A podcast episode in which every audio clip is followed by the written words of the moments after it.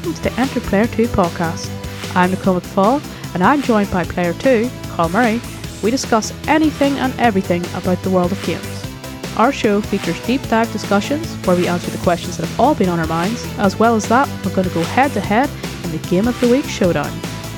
Today we are going to talk about the PS5. Is this console the future of gaming? The event that players have been talking about all over the world. With over 7 million people watching the stream live around the globe, Sony broadcast an hour of upcoming games that concluded with the showcase reveal of the PS5. We are dedicating today's episode to the PS5. If Xbox or Nintendo do something similar in the future, we will also feature an episode on their upcoming releases. So let's break it down how this episode is going to go. We're going to give our predictions beforehand, what we expected. We are then going to go through some interesting game reveals and talk a bit about the games.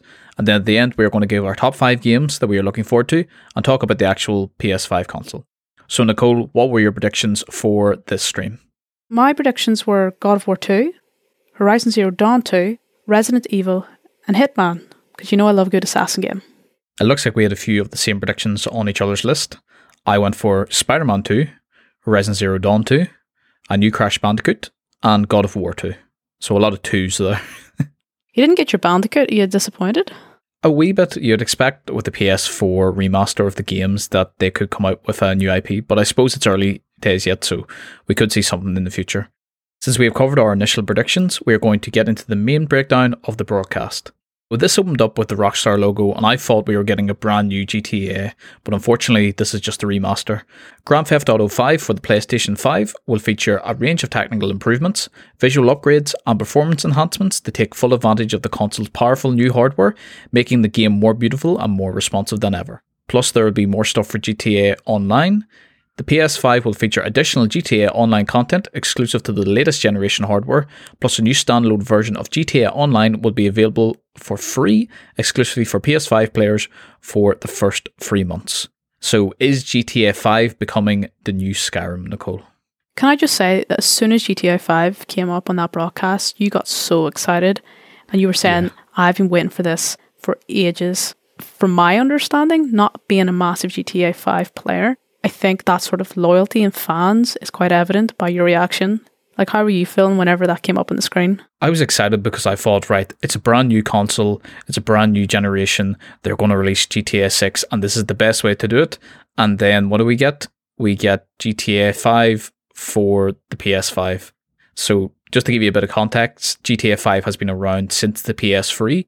And the reason that I was so disappointed is because people are excited for Grand Theft Auto 6. But you were excited. It was a mixed feeling. Yeah, it, it was mixed because I'm like, okay, um, they're bringing it to the PS5. So looking back at it, it's going to be brand new graphics, but it looked like there could be possibly DLC in there, which had been rumored for years. So if this is the way they're going to bring it into the story, then I'm excited to see how that happens. In terms of what you just said there, like you said that you were excited for a GTA 6 release, you got teased by it. Do you think that this is the kind of the nudge, this sort of segue into a different sort of storyline, or do you think it's going to continue the way it's going at the moment? Because I know that the online community is getting extremely hyped and extremely proficient, but I don't really think they're invested too much in the narrative, from what I understand. I don't think we're going to get a GTA 6 anytime soon. I thought this was probably going to be the closest thing we could to it. But GTA 6 will be a completely different story. I think it'll take place in Vice City. That's just my speculation.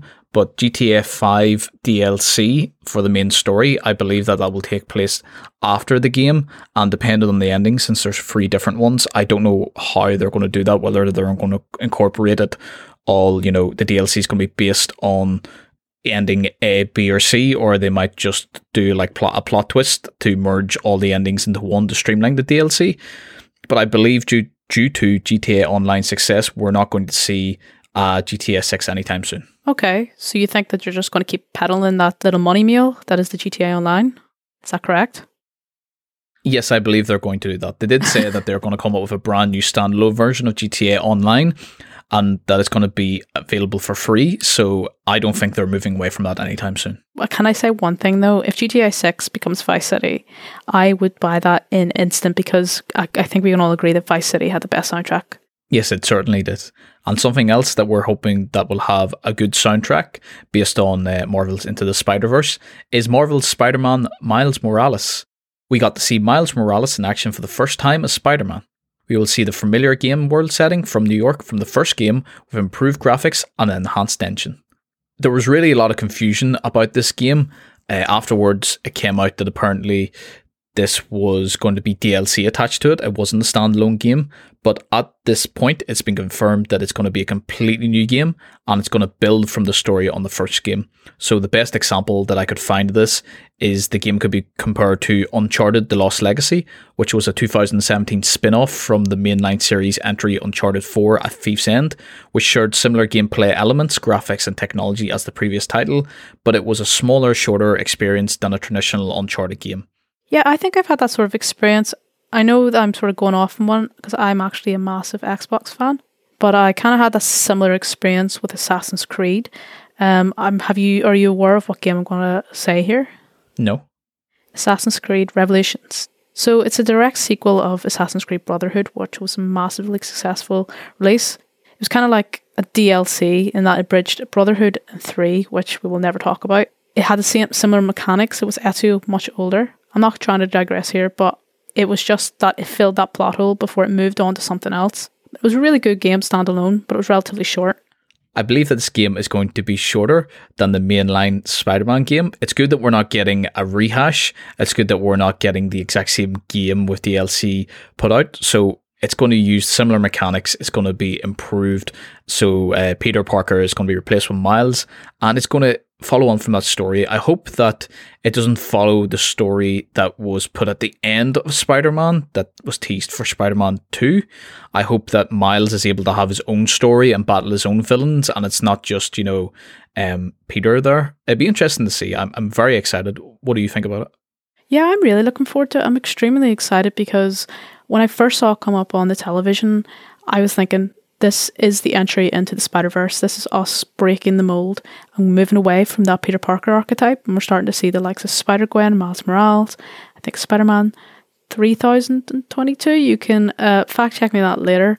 But I just think it'll just bring it in a whole different direction. Even if it's short, it'll start to introduce a sort of mainstream Marvel audience who are usually sort of familiar with the different archetypes in the Mar- Marvel cinematic universe and invite more comic elements to it. So I just think it'll be really interesting that they'll be able to bring different storylines into it. And I hope it takes a bit of an artistic approach as well as different music because Enter Spider-Verse was brilliant in terms of changing that formula.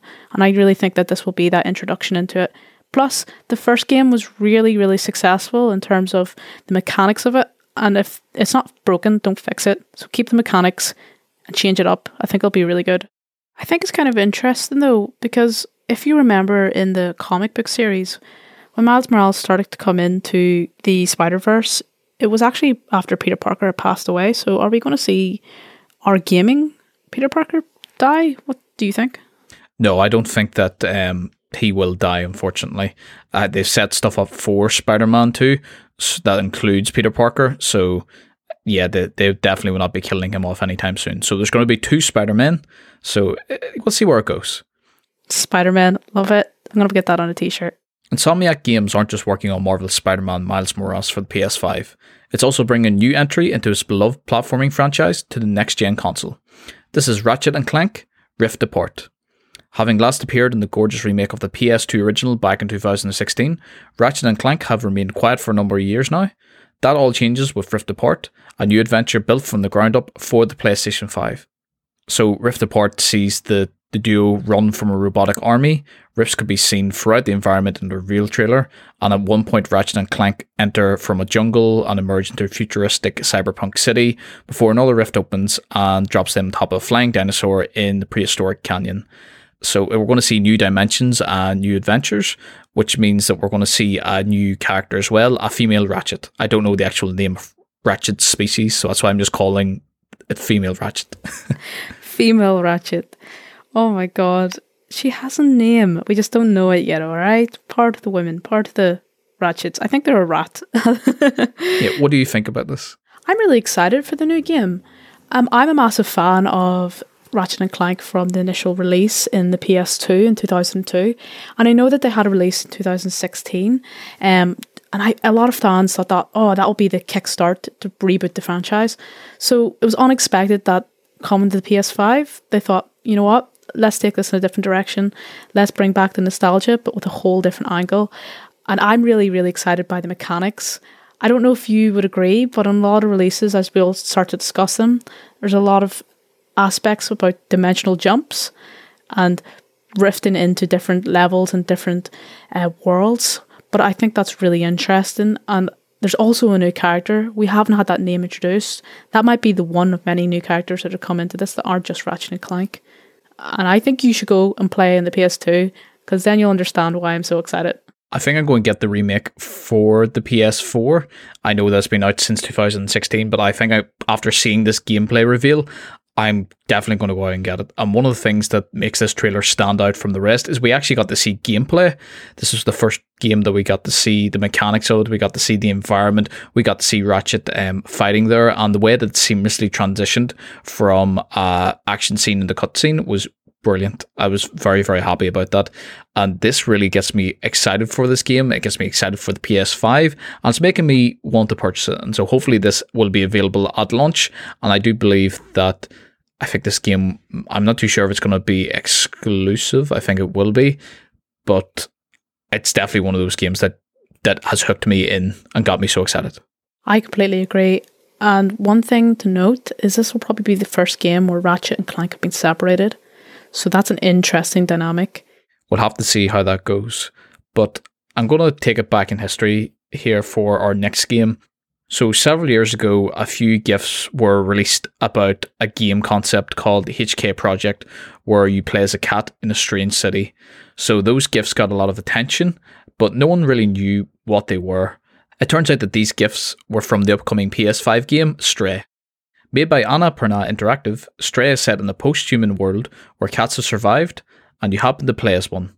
The trailer showed off an adorable feline in the rusted, clanking world of robots, and I know this was a game that you absolutely love, Nicole. Yes, I am so excited. This is the one game that I really want to buy as soon as it's released. I want to buy the PS5. I'm a massive sucker for three things cute things, neon lit, mysterious cities that look like Tokyo, and mystery games and I think this is going to be really interesting. Also, there's a massive absence of humans, so it's kind of got an apocalyptic feel.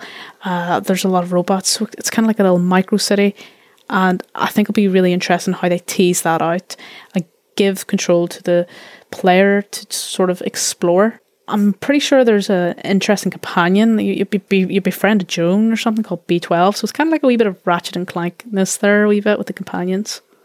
That's very interesting. I didn't realize that there was going to be a companion drone in it. I'm wondering if you're going to be able to customize your cat, but I suppose that's a, a conversation for another day.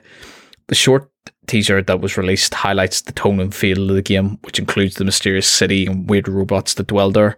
So, in the future, the developers have promised more gameplay, like exploration and puzzle solving, as well as fast paced action sequences. And I don't think this game is going to be exclusive to the PS5. I do believe that's coming out in Steam. I'm not too sure if it'll come out on other platforms as well. Okay, well, I don't need to buy the PS5 anymore because that's the only game I want. Hello, Steam. I feel like this game will be perfect for the Nintendo Switch, but I feel like on the PS5 it will be a, a nice experience to play through. As we have explored the city of robots, we move into Kena, the Bridge of Spirits.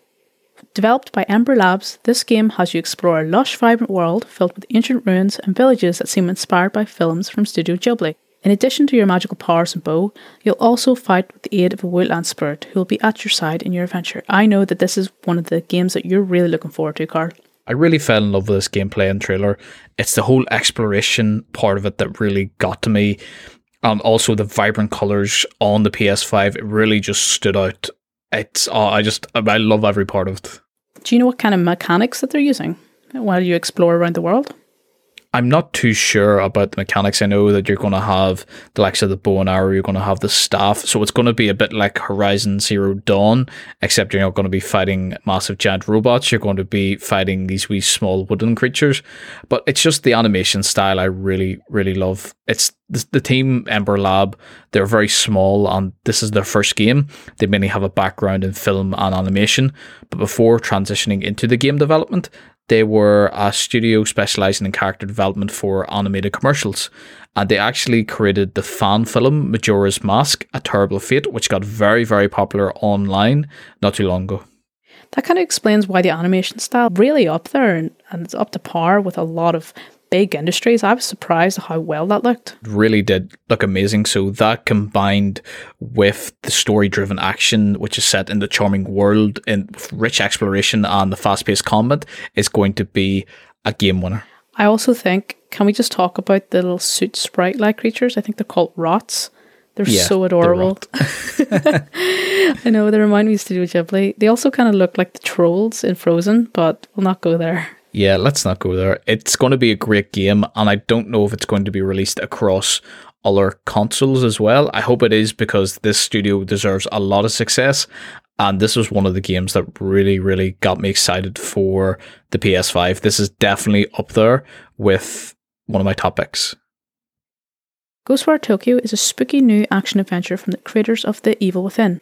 In the announcement trailer, people are shown to disappear like they've been raptured. There are several kinds of creepy spirits, some even looking like they're actively disappearing frightened citizens. Ghostwire Tokyo is a new game from Shinji Mikami, and it's got a big showing at Sony's PS5 Reveal event, as we just seen. The lengthy trailer showed some story sequences as well as a good bit of first person gameplay, such as fighting off spirits with a combination of melee and magic. The gameplay portion showed otherworldly demonic creatures occupying Tokyo, and they were disguised as salarymen, scariest you can find. the hero can apparently see these threats, and a narrator explains that you're willing to fight when others aren't. As creative director, Ikumi Nakamura promised it would be spooky, and spooky it definitely is. From my understanding, there will be hostile as well as friendly spirits, so it'll be enticing to find out which is which. What are your thoughts on it? It's not really my cup of tea, but I can appreciate it for what it is. From my understanding, Tokyo has become under siege, overwhelmed by paranormal threats, which are beyond our understanding. And then a devastating event occurs, which causes 99% of the population to disappear. And you're the one that has to go out there and find why everybody's gone. The mix of magic and melee, it looks interesting, but I'm not that interested in it. But I can appreciate that style of gameplay. I think it'll be really interesting, but I just love anything that's remotely Japanese. I'm a big weeb at heart. I'm also not a massive fan when it comes to spooky games, but I do love a good jump scare. I don't know, it just gets the adrenaline pumping. I'm a bit of a sucker for it. Does anyone remember the Resident Evil dogs that used to jump out the window? I hated it, but I loved it. Anyway, getting back to it, I think it can be kind of promising as a hack and slash, but there's a sort of spiritual twist in it. So the storytelling might be a wee bit better than what we've seen in the trailer, because the gameplay was lackluster, if I must say. I think you can get the game and I'll sit and watch as you explore the beautiful city. It kind of blends the ultra modern cityscapes and stunning ancient shrines as you kind of purge the darkness from your home. Whoa, did you get that from Google? yeah, yeah, I got it from a, a blurb. a blurb. Yeah, that's going to be out of my travel blog. Not my cup of tea. not my cup of tea, but it was, it's not a bad game. You can go and you can see the sights, but however, you can't melee attack ghosts. I think I'll ju- I think I'll just stick to the Yakuza. What do you think? Yeah, I think we'll stick to the Yakuza, but I think I will watch some gameplay whenever it comes out. It's definitely a beautiful, beautiful game, but I don't know if it's my cup of tea. Well, as spooky as it was, let's get to the stealthy Hitman 3, which I'm so excited for. I love Hitman games. They're always fully fleshed and really interesting in terms of where they take you. So, Hitman 3, let's bring it to its dramatic conclusion. It's the world of the Assassin trilogy, and it'll put you back into the shoes and the stylish suit of Agent 47, a ruthless professional assassin who must take on the most important contracts of his career. The stakes are high, and when all is said and done, Agent 47 and the world around him will never be the same again. That is how you read a blurb. yeah, well, I'm the one that wrote it, so that's why Oh. you read it so oh. well. Oh man, got steal my thunder. I'm really excited for Hitman 3. Beyond the trailer, do you know much about it? So, as far as I'm aware, there was a story in the first Hitman. So, the way they did first Hitman was perfect because they released the first level, people got to play it, they listened to fans, they listened to feedback, and then they were able to progress the story across a number of months as they worked and, and made it. But in Hitman 2, they released it all at once. They kind of stood back from their format. So, I haven't really played Hitman 2 yet, but I know there was still an overarching story there. And this is the conclusion. This is going to be the last Hitman game, and they've really turned this up to 11. So Hitman 3 will take you around the world in an exotic and luxurious locations that are packed with creative opportunities. Your ultimate goal is to explore these crafted locations and figure out exactly how you want to eliminate your targets. So you'll have the complete freedom to take disguises, create accidents, as they say, interact with other characters, and blend into the crowd to watch your master plan unfold it's going to be interesting. It's going to follow the format of the second game. It's not going to be episodic, and all six locations are going to be available from launch day. The first one of these being Dubai, and with Hitman 2, you could import all your levels from previous game, so you can import that into Hitman 3 now as well. So the new progression systems will work across all three as well. So you're going to have essentially Hitman 1, Hitman 2, all imported into Hitman 3. So all your progress goes over you were saying that there was going to be a, a lot more locations, and I know you talked about the episodic. So how are they going to segue around the globe? Is it going to be one long running sort of movie scene, story arc, that sort of way? Kind of like you jump on the plane, or you you know what I mean? Is there going to be a lot of segues, or is it, or is it going to be back to that?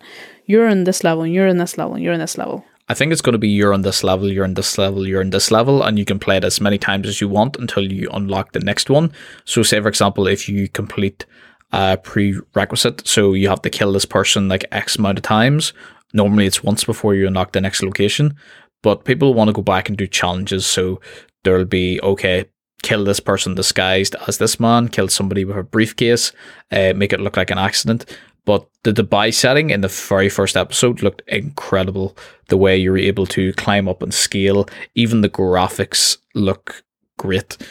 It's the fact that the PS5 enhances this gameplay, and it means comparing it from Hitman 1, where you're on the boat, to Hitman 3, where you're now in Dubai, there's some difference. Well, I'm very excited for it. I think I'm going to buy it as soon as it's released. And you can watch me play that game too. I will indeed.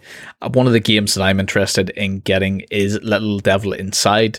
This game is billed as an open world RPG where you play as a young boy traveling around various locations and battle a variety of monsters.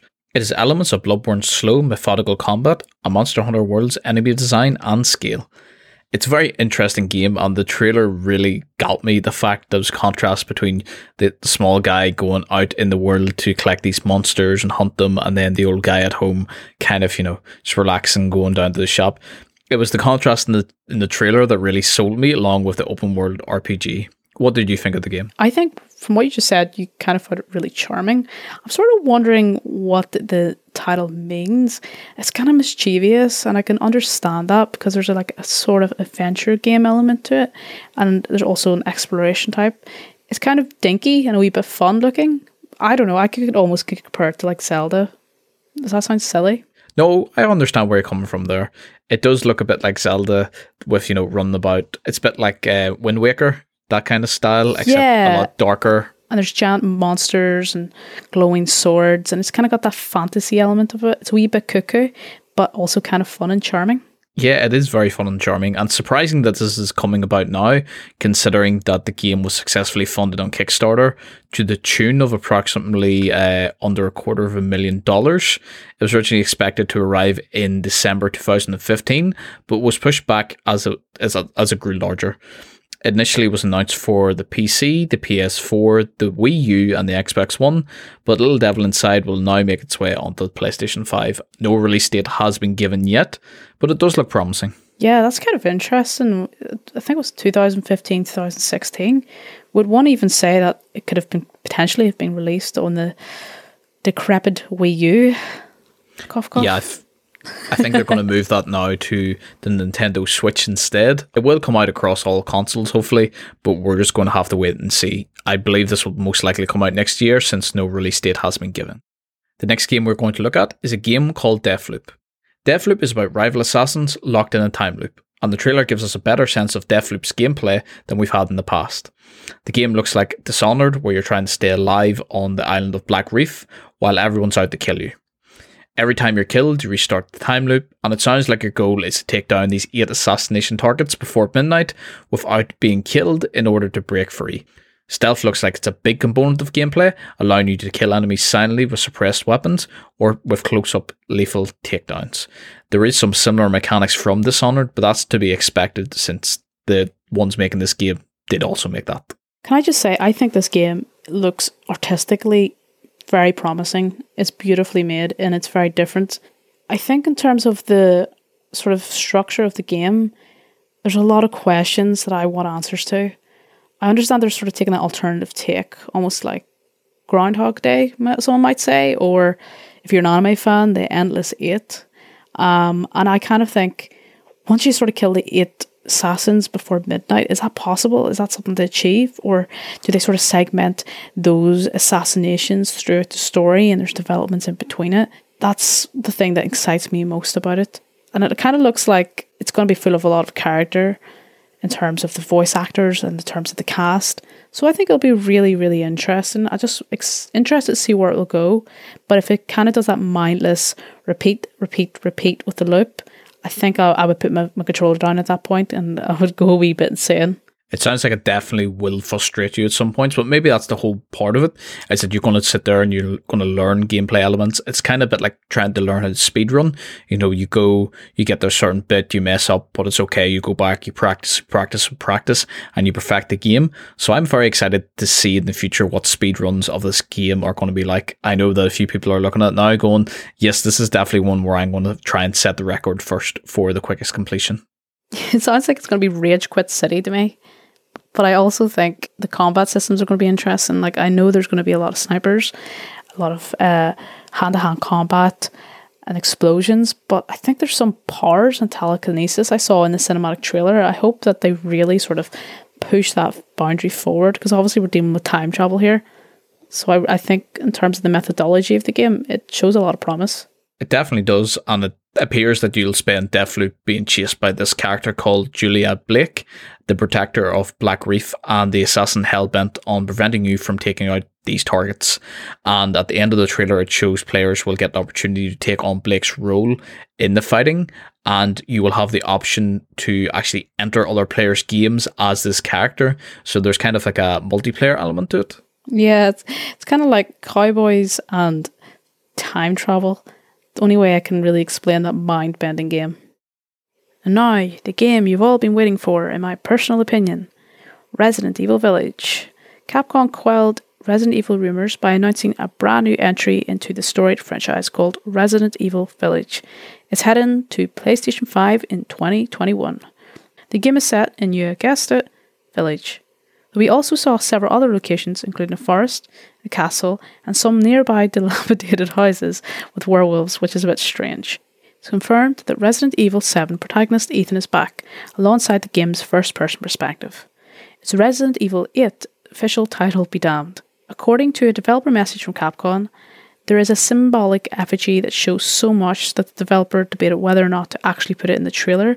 Do you know what I'm talking about, Carl? It's the uh, wee, small, demented looking baby that was on an effigy. Yeah. Yeah, it was a bit gross.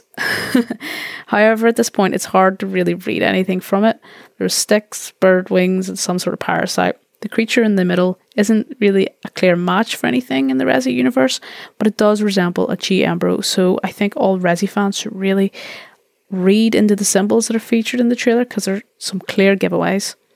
At this point, we've already had the original Resident Evil 1 Chris, the melon armed Giganto Chris of Resident Evil 5, Resident Evil 6's big but not huge combat Chris, and Resident Evil 7's normal Chris version 2.0. He's never appeared the same from game to game, so why start now with Village introducing a stockier, gruff version of the character? He's apparently evil now. Um, I saw, I think you saw him kill Ethan's already shot wife with a frankly excessive five bullets to the face. That was really dark yeah, it doesn't look like he's going to be playing the hero anytime soon in this game. That is probably the biggest understatement of the century. How's your, what's your thoughts on this game? Are you a massive Resi fan, Carl? I'm very excited for this game. I'm not really that much of a Resi fan, but I did enjoy Resident Evil 7. I never played it, but I watched a lot of gameplay on it, and it looked very interesting. So I'm hoping that Resident Evil 8 eventually gets imported into virtual reality.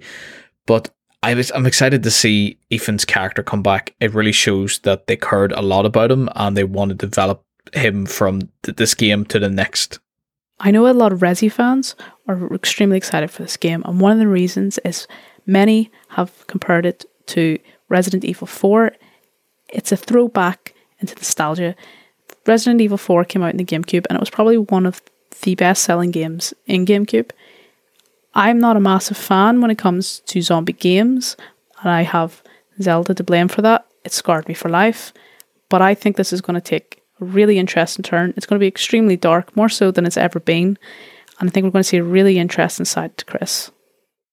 And finally, the last game that was shown was Horizon Forbidden West. The sequel to Horizon Zero Dawn, Forbidden West, was finally shown during the show, with protagonist Aloy narrating a trailer that featured impressive environments. A plague appears to be causing local wildlife to die off, and she must race to discover what is causing it before it's too late. She will be able to explore underwater and discover secrets beneath the surface. Horizon Forbidden West introduces even more robots, both violent and otherwise, and new items like the Scuba Breva, which lets Aloy take to the depths of the ocean where underwater cities lie dormant. Guerrilla Games have definitely upped the ante when it comes to building on the gorgeous setting of Horizon Zero Dawn. We're talking about icy cliffs, lush jungles, deep waters, rocky deserts, and abandoned towns swirling with futuristic holograms. It's going to be very interesting to see what this game is like in a post Breath of the Wild world. What do you think about this game, Nicole? I'm personally really excited for the sequel because whenever we started the initial Horizon Zero Dawn franchise, she was coming of age. She was about 18 to 19 years old. She was sheltered from the world and then she was released to go out and explore it. I know you're currently still playing the game at the moment, so you have a lot to look forward to, especially when the sequel's coming up. But from what I'm aware, she is 26 years old now, so she's had a few years under her belt. She's got a wee bit wiser, and I think that sort of comes with experience in the second game, she starts to mature the way that she explores the world and is able to immerse herself. But obviously, there's a new threat that's came that's threatening their way of life. And I haven't played too much of the series myself, but from what I understand, this could potentially turn into a trilogy. Do you think that the second game is going to have the same potential as the first? Because obviously, uh, that's our invitation into the world. Do you think that by adding those sort of different gaming mechanics, exploring underwater, and like that. Do you think it's going to be an extension of what was successful or a completely different game in itself? Yeah, so one of the things that we kind of talked about is we're not really diving back in the previous games, such as we talked about with Spider Man, because we don't want to spoil it for anybody who's experiencing these games for the first time. But like I said, I haven't really finished Horizon Zero Dawn yet, so I haven't done like a high level review into this. But from what I played of the first game, they definitely are going to take what has worked and improved upon that. So people enjoyed the exploration, for example, and now they're going to be able to explore underwater cities. They wanted to explore more vast areas, so they're going to be able to explore lush jungles and they're going to be able to see and attack more robots. I think that's one of the things that they really wanted to see, that's what players want to see, was a more variety of these machines. And it looks like we're definitely going to get them. They're bigger, they're bolder, and they're a lot scarier than they were in the first game. Yeah, no, I completely understand what you're saying. Even whenever I was like backseat gaming and watching you play the first game, there was like herds of robots. There was a lot of like foot soldiers, as some might put it. But from the trailer, there seems to be more malevolent creatures that are heavies, like almost like bigger bosses. I don't know if that's a dangerous thing to say at this point. And I also know that there's going to be new tribes, which is going part and part natural in the progression of exploring the world. You're going to meet new people. But one thing, this is quite nerdy of me, that I'm really looking forward to is when you played the first game, there was dystopian sort of shadows of what the world used to previously be. You know the the you know what I'm talking about your gadget lets you see like a sort of like hologram of a previous structure. And I noticed in the trailers there was actually a little throwback to the Golden Gate Bridge whenever Aloy was running across the bridge on her steed, and I thought that was really cool. So I would like to see more of that because I'm a big history nerd and I like the throwbacks to the human world before the robots started roaming. Yeah, it's going to be interesting to see how they move from Denver to San Francisco and I'm really looking forward to it. And this game is definitely on my top five list. The PlayStation 5 event wouldn't have been complete without the big reveal. To that end, Sony showed off the physical hardware for its next gen console for the first time, giving us a clear image of what the PS5 actually looks like. Like the DualSense controller, the PS5 breaks away from the all black colour scheme that has defined it since the PlayStation 3 in favour of a two tone black and white design. It's also a notable divergence from the blocky PS4 with a wavier outer shell that initially made fans question whether or not it was possible to position the console horizontally. But the good news is yes, the PS5 can be laid out flat. As for the PS5 itself, Sony revealed that much like the Xbox One S, it'll be available in two variants, one with a disk drive and one without. The diskless model, called the PS5 Digital Edition, is noticeably slimmer, although it still bears the same form factor. However, while we finally got to see the actual system, the PS5's price and release date were not announced, but that will come later on as the company has stated. We also got a quick look at some of the PS5 accessories, including the charging dock for the DualSense controller, HD camera, Pulse 3D wireless headset, and a media remote. The PS5 DualSense controller, which was revealed earlier this year, features haptics and adaptive triggers, allowing developers to adjust trigger tension and give more precise feedback than the classic Rumble tech. It will also retain the light bar from the DualShock 4 controller, though its placement on the controller has been tweaked. Nicole, what are your thoughts on the PS5 as a whole? Okay, I'm going to say this. I said this before it became a meme, but I think that the PS5 looks unreal, but it's basically like the Xbox and my modem reader downstairs had a love child. It is an extraordinary thing to look up, totally drastically different to what we're used to. As you said, we haven't had anything that's remarkably white for fear that it would disturb our neighbours in Xbox, but it's a very interesting model, and I didn't expect there to be two different editions. I only hope that its capacity for storage is just as impressive as its processing capability. I know a lot of people have had issues with that in the past, and hopefully the PS5 will be able to run just as efficiently as it promotes itself. I know I'm certainly excited for the PS5, but I'm also excited to see what its competitor Xbox will come with. I'm an Xbox game girl at heart, so you've wowed me, PS5. Let's see what comes next. I'm going to say something controversial here. I really like the modem design. No, I love it. I completely do. It just reminds me of the Wii a little. Did not expect it. Mm, it doesn't. I wouldn't compare it to the Wii. That's just my personal preference. I think it looks a lot cooler than the Wii. One of the really interesting details is on the controller, on the DualSense controller, you can actually see it's got wee small X's and triangles and circles and squares like on the actual controller. So whenever you run your finger across it, you'll be able to feel them. I saw a picture from it. I think it was released a day or two ago. That's pretty cool. I never noticed that.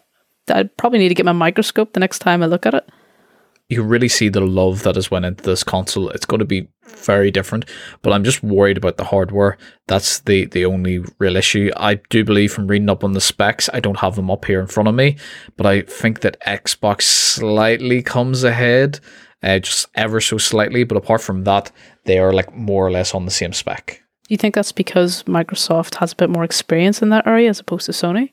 It could be. I'm not too sure. I know Sony have made tablets and that before.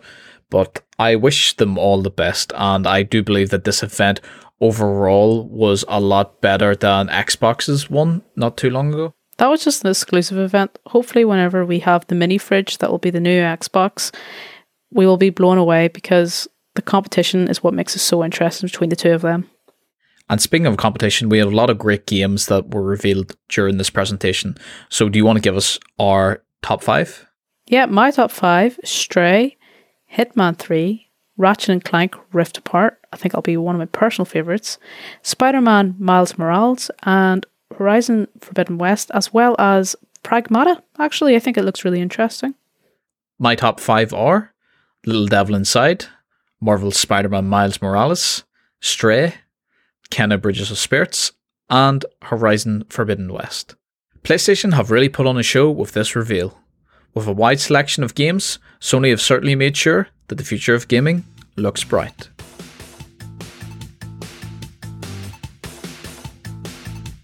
Now we're going to move into our Game of the Week showdown.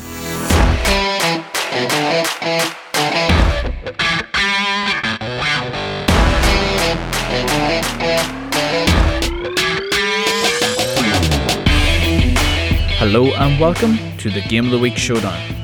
The rules of the showdown are simple. Both players pick a game they support that fit the bill for a specific theme for this week. Both will then battle against one another in an animated debate to see which game comes out on top. The three categories to focus on are plot, mechanics, unique appeal. The winner picks the theme for the week and takes home the championship title for that week. Games used once may never be used again in upcoming showdowns. This week's theme licensed games for the PlayStation 1. This really is an all PlayStation episode that we're giving you today, isn't it? Oh, yes, from PlayStation 1 to PlayStation 5. It's the whole trip. What did you choose this week? I picked Scooby Doo and the Cyber Chase, one of my all time favourite games as a kid. Yeah, I have went for also one of my favorite games as a kid, which was Bugs Bunny Lost in Time. So these are two franchises. Yours is from Scooby Doo, obviously, and mine's from Looney Tunes. So I will let you give us the plot for Scooby Doo and the Cyber Chase. So the plot for Scooby Doo and the Cyber Chase is that Scooby Doo and the gang must find themselves in cyberspace. A new villain called the Phantom Virus must be stopped, and it is the job of Scooby and Shaggy to go through the various levels to defeat him and his evil villains. So this goes side by side with the movie that was released in 2001, and it's composed of seven levels that sort of give you a window look into different periods of history. So there's the classic Japan, ancient Rome, the Arctic Circle, prehistoric jungle, there's the big city, Egypt, and the amusement park. And I think it's really interesting in terms of the way that they jump in and out of it, but that's more for the mechanics. Over to you, Carl. Ours seems very similar in the way that we're able to travel, but I suppose that's kind of more for mechanics, yeah. So, Bugs Bunny Lost in Time, the game starts with the cartoon character Bugs Bunny, who finds and activates a time machine. Uh, he mistakes it for a carrot juice dispenser after taking a wrong turn at Albuquerque, intending to go to Pismo Beach. So, he ends up in nowhere, home of the sorcerer named Merlin Monroe. He calls him Merle Merlin then informs Bugs that he is lost in time and that he must travel through five different eras of time in order to collect clock symbols and golden carrots that will allow him to return to the present. A number of Bugs Bunny rivals also make cameos in the game. Is it fair to say that a lot of licensed games that were in the early PlayStation 1 with the THQ days, they really loved their tokens? You know the way you have your your your clocks, and then there's the Yeah. Scooby tags. They just like to have that sort of A icon. lot of collectibles. yeah, there's a lot of collectibles in it, which is really interesting. Jeez, this one was very close to the bone a wee bit. We had sort of went the same level here, didn't we? Yeah, we did. Um, it's, it's very funny, but I think I will give you the plot just because um, yours was an actual movie that was made into a game. So, actually taking that premise and the plot, I feel like it starts very, very strong compared to you know Bugs Bunny, who's literally going to the beach and mistakes a time machine for a juice dispenser. Typical. Yeah, I do that all the time. The Merlin Monroe one cracked me up, though, to be fair. Yeah, and I just remember I'm going Meryl all the time. yeah, that was a nowhere was a good um a good tutorial level. So, in terms of Scooby Doo and the Cyber Chase, I think it's an okay platformer. I don't know if you agree, but it's incredibly frustrating. Sometimes you overjump and sometimes you underjump, and it's just really hard to read it. I'm not trying to kill my own vibes here, but it's a challenging platformer. It's not that easy, which is commendable to a certain extent. And some people have even compared it to the highly reminiscent PlayStation platformer Crash Bandicoot you can make those comparisons alone. But Crash Bandicoot's a really successful franchise, not sort of saying that we're riding on the tailcoats of Bandicoot, but if it's sort of on those lines, it's a winning formula to a certain extent. And to conclude, I think Scooby Doo and the Cyber Chase is just a really fun game. It's got a lot of character. The music could be worked on. The voice acting is superb. Um, yeah, and I think it's a good game all around.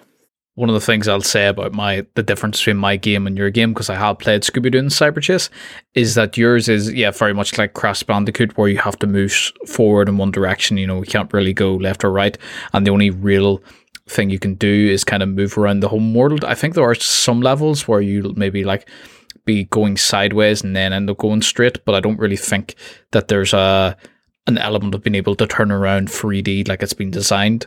So Bugs Bunny Lost in Time is like that. It isn't made in 3D. It's got uh, no really restrictive gameplays in it, but the objective of the game is to collect the time clocks to progress through different time eras via the time machine. So nowhere is the tutorial level where Bugs Bunny l- learn all the basic moves that he needs to progress in the game. Bugs can kick, jump, pick up items, roll, jump into rabbit holes to then move underground, tiptoe to avoid alerting enemies, climb ropes, uses rabbit ears to propel slowly to descend to the ground from high places. Bugs can also move some objects to get certain places. So you're getting a lot from Bugs um, in the starting, and it's yeah, it, it's interesting. Okay, I'm going to give you mechanics. You just like reamed off about 12 different things that Bugs Bunny can do, and all Scooby Doo can do is go row row, jump, and throw a pie at a really angry samurai.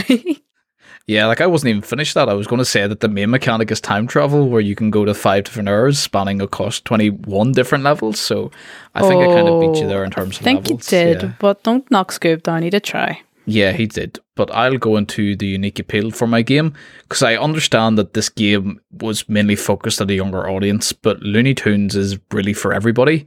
Uh, this is a Looney Tunes game. It's a Looney Tune adventure.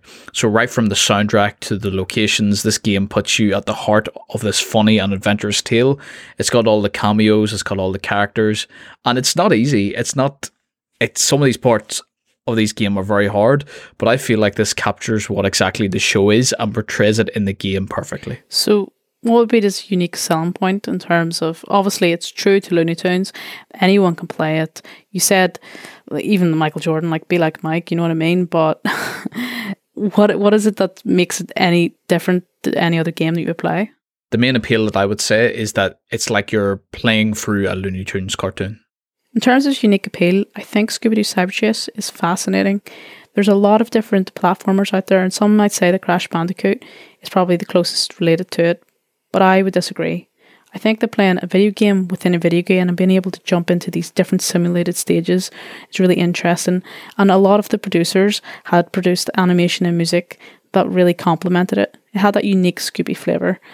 And whenever we talk unique, unique appeal in licensed games, I think being an authentic product of what we know and understand is the best way to about it. So Scooby Doo, where are you? Hopefully you're winning this round. Mm, does it win this round though? You you kind of said it about being like a a Crash Bandicoot uh, ripoff. There has been mixed reviews, I'll give you that. I personally really enjoyed the game and there was a lot of um, criticism, but there was also a lot of recognition with the Platinum Sales Award from PlayStation. So it didn't do too bad in terms of sales.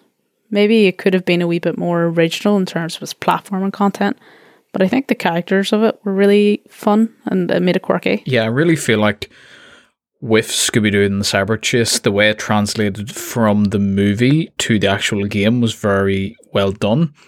So, like with Looney Tunes, there's a completely brand new storyline there. You know, it's an, it's never been done before. I Whereas- think Looney Tunes won this one. Do you think so? Yeah, I'm not being generous, but I'm trying not to be generous. But I genuinely think whenever you were talking about the different sort of formats, the way it had a sort of original plot, that's different to me just copying the DVD. And also, I can't forgive Scooby Doo Cyber Chase PlayStation 1 game, whereby they were talking and their mouths would keep moving. It was really disturbing for me. Yeah, and then whenever you ended up, um, I think getting beaten in the game, or like if you you always got stuck at the second level, you'd have to go all the way back to the start. Yeah. Looney Tunes isn't uh, that that bad. So yeah, it is it is tough in that regards, but I feel that Scooby Doo and the Cyber Chase. I know even though Looney Tunes is one, but I just want to give Scooby Doo its its props for being able to design a game based on a movie that is well done. You know, it's very very hard in this day and age now to to do something like that. So back in the day, it's very very impressive, and I will give it its props for that. But yeah, Looney Tunes is definitely taking this one. Yeah. Thank you, Bugs. 2 Bunny. 1. 2 1. I'll catch up. So yeah, next week it's going to be your favorite racing game.